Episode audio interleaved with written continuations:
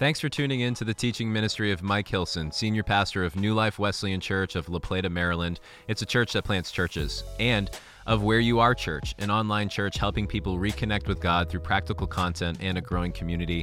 Hey, we're glad that you're taking time to listen to this week's message. We hope this teaching helps you love God and love people better every single day. And if you enjoy what you hear today, consider sharing it with someone else. Now, enjoy today's teaching.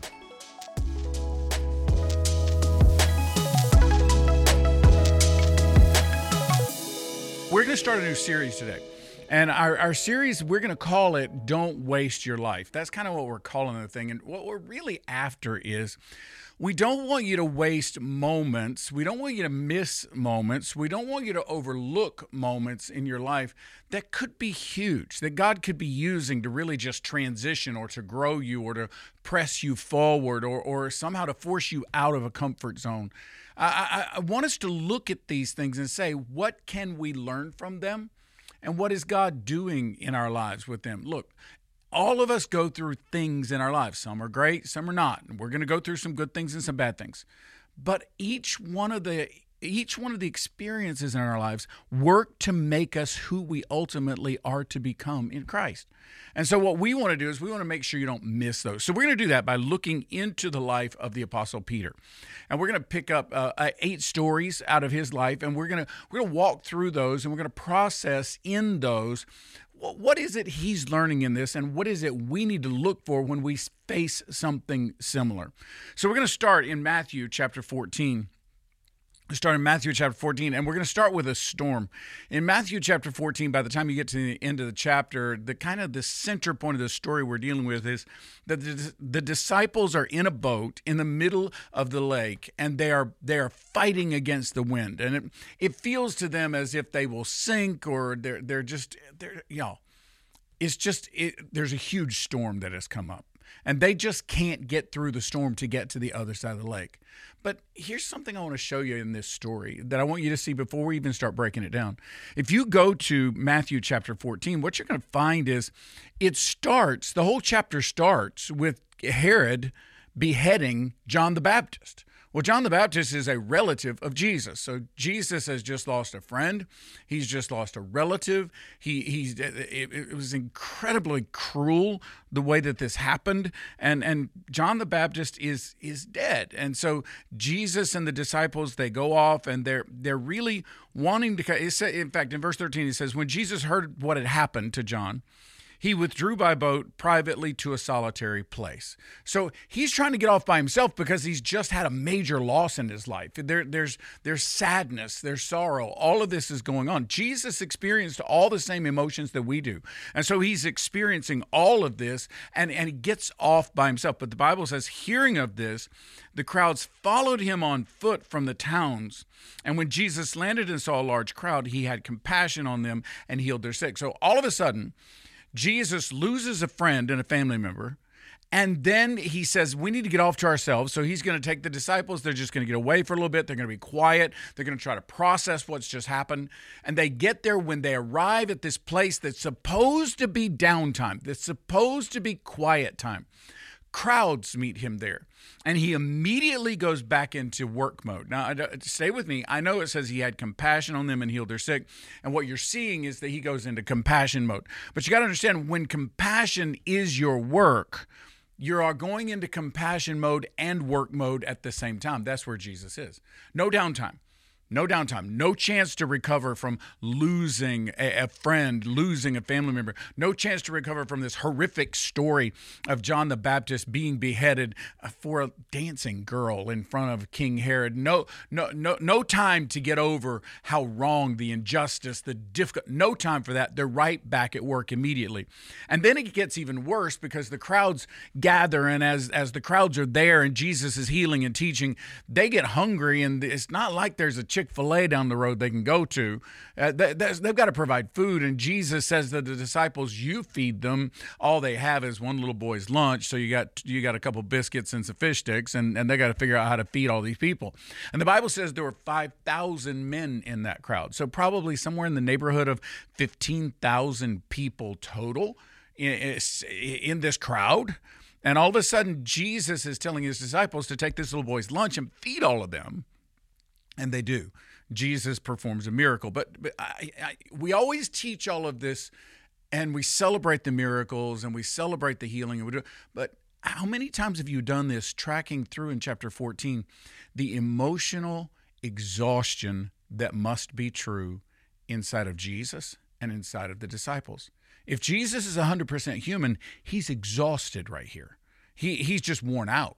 He's been working, then he has this emotional this emotional tragedy takes place, and then he tries to get away but he can't. He's working again. Then there's massive crowds pressing in. He's dealing with everybody. They have to feed everybody and and then all of that happens and that this is where we pick up our story.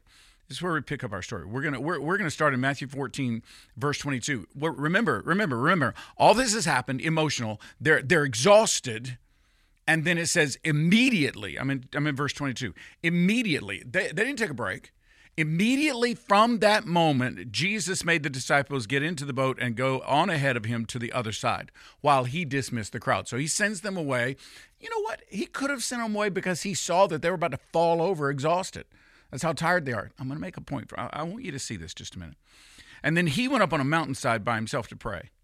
Later that night, he was there alone, and the boat was already a considerable distance from land, buffeted by the waves because the wind was against it.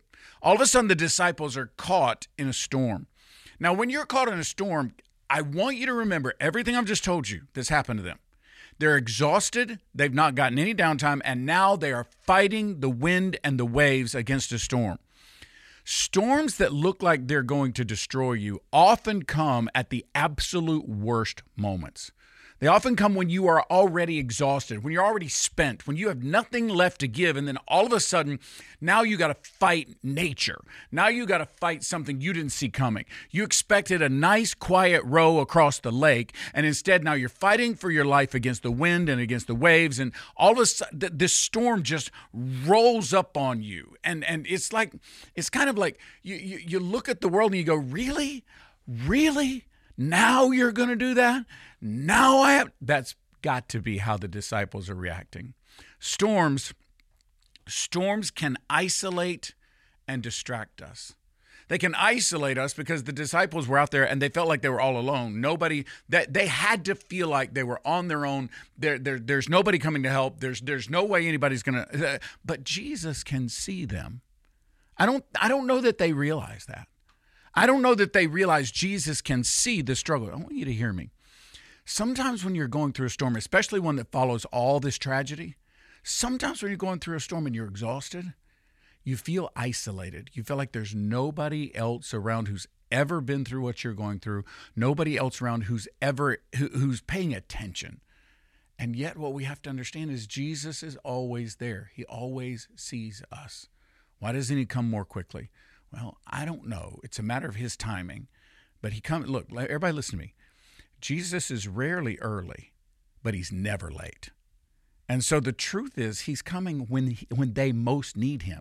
They feel isolated, and by the way, they're distracted.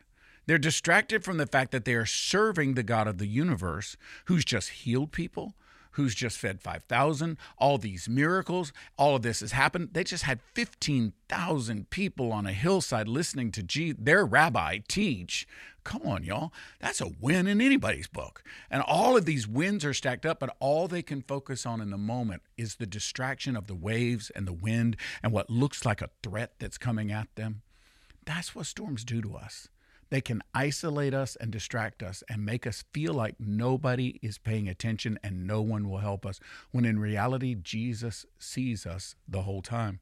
Storms can isolate and distract. The story goes on, verse 25. Shortly before dawn, I think it's interesting. Shortly before dawn, Jesus let them struggle the entire night. The entire night. But just before dawn, hope arrives. Can you hear that? I want to make a side point. Can you hear that idea that just before dawn, I don't know how many times I've said it, but no matter how depressed you get, you need to see the next sunrise. You always have to see the next sunrise. You know why? Because just before dawn, Jesus went out to them. He's, again, ne- uh, rarely early, never late. Never late. Jesus shows up right on time. Jesus went out to them walking on the lake. Walking, y'all, walking on the. When the disciples saw him walking on the lake, they were terrified. I mean, this has to be an understatement. These guys are exhausted. They have no energy left. They they, they, they did all this work the day before. They, they they know John the Baptist is dead. They know that Herod would just as soon kill each one of them as well, so that puts extra pressure on them. Then they've had this crowd come out. They've dealt with the crowd. They've watched the miracles, and that's awesome. But they've had to manage all that. Jesus didn't hand out the food. The disciples did, so they were busy the entire day. Then they get in this boat. They expect some kind of nice, quiet little row across the lake, and instead they're fighting against the wind and the wet. They are they're absolutely positively spent. And then there's a dude, there's something walking on top of the water. That Freaked them out. Absolutely had to freak them out. They said they said it's a ghost, they said, and they cried out in fear. They cried out in fear. But Jesus immediately said to them, Take courage. I want, I want to make a point. It's a side point. It's, it's it's not the main point. I just want to make this point. Sometimes in our in in the middle of a storm when we're exhausted and, and we're spent and everything looks like it all looks dark like it's not going to work out. Sometimes your deliverance looks like something frightening. Sometimes your answer looks like it, it's a threat. When in reality it's the answer. They looked at Jesus and they saw they saw a ghost. They they saw they saw they saw something terrifying when in fact what they should have seen was something that gave them hope and lifted their lifted their spirits and lift, they didn't see that. Initially they saw Jesus and saw a threat. But Jesus said, "Take courage, it is I, do not be afraid." So Peter, being Peter, says, "Lord, if it's you, tell me to come to you on the water." Okay, fine. If it's really you, let me walk on the water like you do. I mean, that's, that's what Peter says. Come, he said. Then Peter got down out of the boat, walked on the water, and came toward Jesus. Come on now. All of, here, here's the point I need you to make. It is true that storms can isolate and distract, but it's also true that storms can provide unexpected opportunity. Storms can lead you to some of the most the most miraculous things. Storms can lead you to a strength you didn't know you had. Storms can get storms can take you. Whoa, just stop. What Peter thought two minutes ago was going to kill him, the water, he now walks on top of. Come on now, that's a praise report. If I had a Pentecostal in the room, we'd be going nuts right now. The truth is that what Peter thought the water would drown him, and now the water's under his feet. What he thought was over his head is now under his feet. Do you understand what Jesus does? In the middle of the storm, Jesus takes what was a threat and turns it into an opportunity. The water he thought would drown him is now part of the miracle. And imagine the moment when he realizes, I'm standing on top of the water wow, this is amazing. And, and, and it's, it's, it's, it's great. And I would love to tell you that lasted, but I have more to read.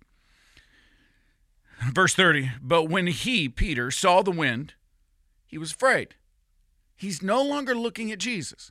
In the midst of this unexpected opportunity that gives him this miracle, he forgets. He somehow forgets where he's at. He takes his eye off of the one that's going to set him free, gets afraid. And when he takes his eyes off Jesus and puts his eyes back on the water, when he takes when he takes his eyes off of his Savior and puts his eyes back on the threat, when he when he stops looking at the hope and starts looking at the fear, when he trades off the faith for believing that somehow he's going to die, when all of that happens, he starts to sink. I want you to listen to me. Your perspective and your focus is what will keep you from sinking in the middle of a storm. Storms will test our focus and our faith. Watch. He started looking at the sea and he began to sink. He cried out, Lord, save me. And immediately Jesus reached out his hand and caught him. You of little faith, he said, why did you doubt? And when they climbed into the boat, the wind died down. Then those who were in the boat worshiped him, saying, Truly you are the Son of God. They see who Jesus is. It will test your focus and your faith. Uh, when Jesus asks, when Jesus catches him and pulls him out of the water, he says, "You of little faith." Well, why would he do that? That seems a bit harsh. Let's be honest, but he would do that because Peter was operating in faith when he was walking on the water. He was already there, and yet he allowed his fears, he allowed the storm to take his eyes off of the one who was going to set him free and let him do something he thought was impossible. I want you to hear me. Storms can't be wasted in your life because, in the midst of the storm, even when it feels like you're isolated, even when it feels like you're threatened, in the midst of that storm, there's going to be an unexpected opportunity. And when that opportunity comes, God's going to do something that we didn't even think was possible in our lives. I, I, I wish, I wish I could get everyone to understand that God wants to do in your life what you don't think you can do or what you don't think He will do. God wants to help you do what you think is impossible. I'm not suggesting, you know, we're going to go out uh, out behind the house and walk across the pool and be on top. I'm not suggesting that. I'm not suggesting somehow God's going to give you the ability to fly. We're not God's not the writer of Marvel comics. Come on, he's God. But he will allow you to experience and to do things you didn't think you could if you'll just have faith in him. In those moments though, in those moments when you're finally on top of the water and you're standing there, the only way you're going to stay on top is to stay focused and faith filled, focused on Jesus and filled with faith in Him. I know the world says you should have faith in yourself, but I'm going to tell you, I've let me down more times than anybody else has. What you've got to have faith in is Him. If we'll stay focused on Him and put our faith in Him, you can stay on top of the storm that you thought was going to drown you and can actually have an unexpected opportunity. I, I don't want us to waste storms. They come all the time. But Jesus catches us every time. He's always watching, He's always going to be there. And at just the right moment, He's going to show up and set us free if we'll just let Him. Pray with me. Lord, everybody everybody listening to this has either been through or is going through or is about to experience a storm in their lives. As those storms whip around, as the winds howl and, and the rain falls, as we fight against the waves around us and really start to believe perhaps that the waves are going to overtake us, remind us that you are there. Somebody right now, Lord, needs to re- needs to be reminded that just before dawn, you're going to show up.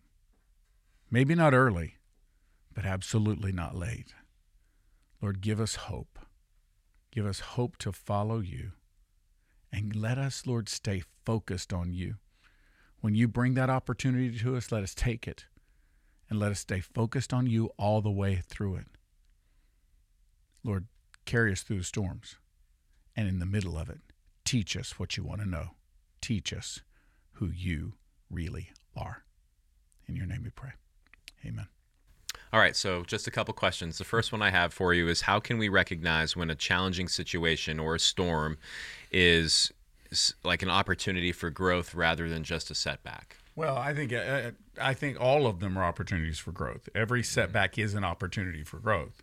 Uh, there's going to be opportunity in every storm if you look for it, if you find it. Now, it, it, you know some it may not it may not always be the opportunity for a miracle like mm-hmm. walking on water, but it is an opportunity for learning. Okay. Even if it's as simple as learning that Jesus is not going to let you down.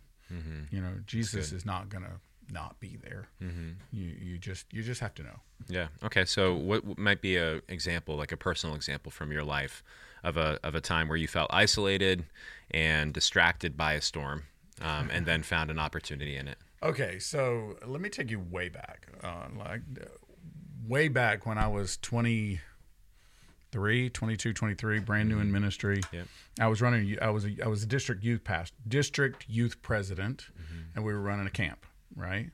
And um and the assist the assistant district youth president mm-hmm. was um was part of the camp, and then we had a camp director that was another youth pastor in the in the district. All that's going on, right? And uh, so we had this huge blow up. I had trusted them to do some things. They uh, did them in different ways than I expected. I'm not really here to say right, wrong, all of that. It was a huge blow up. Mm-hmm. It was it was it was bad, and um, I became probably the only human in the history of the Wesleyan Church to lose a reelection bid for district youth president in a district in the Wesleyan Church. I probably am the only one that's ever done that. and so uh, I, I was not reelected. Mm. And it was because of all the conflict. Mm-hmm. And even the kids in my own youth group knew that I was exhausted from it. Now, we just, we, Robert was maybe a year old.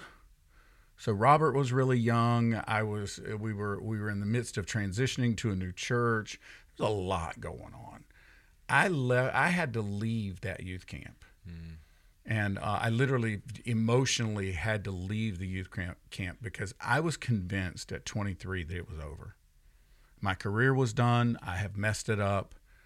It's over. Jeez. It was all over. I mean, that's how dark that was for me. Hmm. And all I wanted to do in that moment was get back over to Tina's mom and dad's house because her mom was still alive at the time. Hmm. Get back over to Tina's mom and dad's house where Robert was under. He, he, it's really weird if you know Robert now for me to hear me tell the story, but because Robert's a big boy, uh, but um, he's a big man.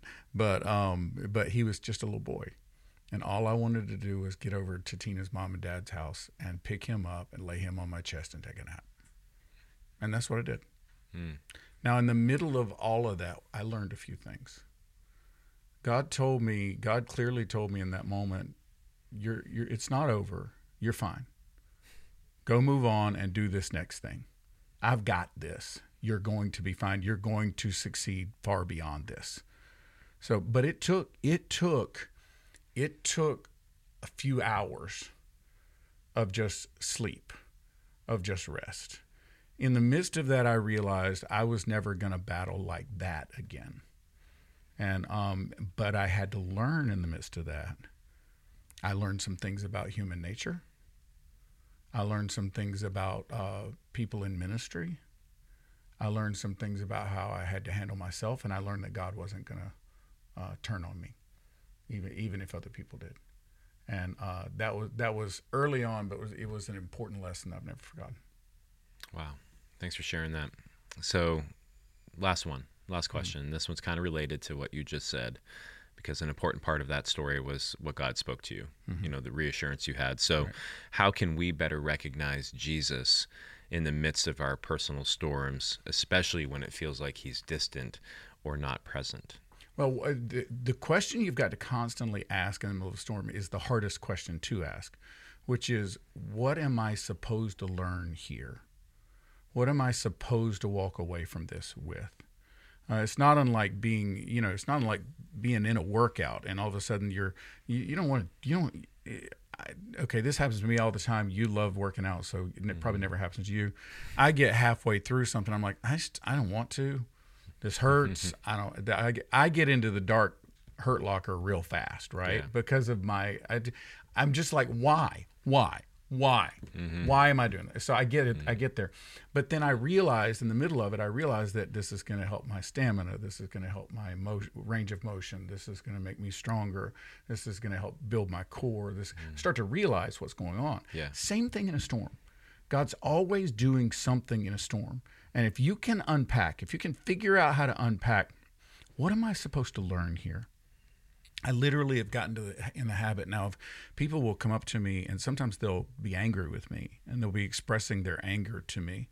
And sometimes sometimes I'll catch myself looking at them and in the back of my mind I'm just listening, but in the back of my mind I'm literally praying the prayer, Lord, what do I need out of this? Something they're saying That's good. needs to take root. Mm-hmm. What is that? So in every storm, in every argument, in every insult, ask yourself maybe you don't need to internalize any of it, but maybe it's teaching you something about you, maybe it's teaching you something about them. Uh, but the Holy Spirit's got something in all of them. I was actually mad at God one time because like things weren't working out the way I wanted them to, and I was you know mm. one of those prayer sessions. Yeah, yeah. And it's like God said, uh, God said, Michael, you take care of the ministry, and I'll take care of the opportunity. In the middle of that storm, which is fully internal, mm. it was just me whining in the middle of that storm, God taught me something. If you can try to look for what do I need to learn here inside of this storm, it will help you, I think, make it through. Oh, that's powerful. That's good. Well, more on Don't Waste Your Life next week. Thank you again for joining us. We hope that this resource helped you in your journey towards loving God and loving people better every single day. If you enjoyed this, please take a second, share it with your friends. And last, we wanted to give a special thanks to all of you who give generously to this ministry. It's because of you all that this is possible. And if you'd like to learn more about how to partner with us financially, go ahead and click give for more information. We appreciate anything that you can do to help. So thanks again for being a member of our online family. We love serving Jesus with you.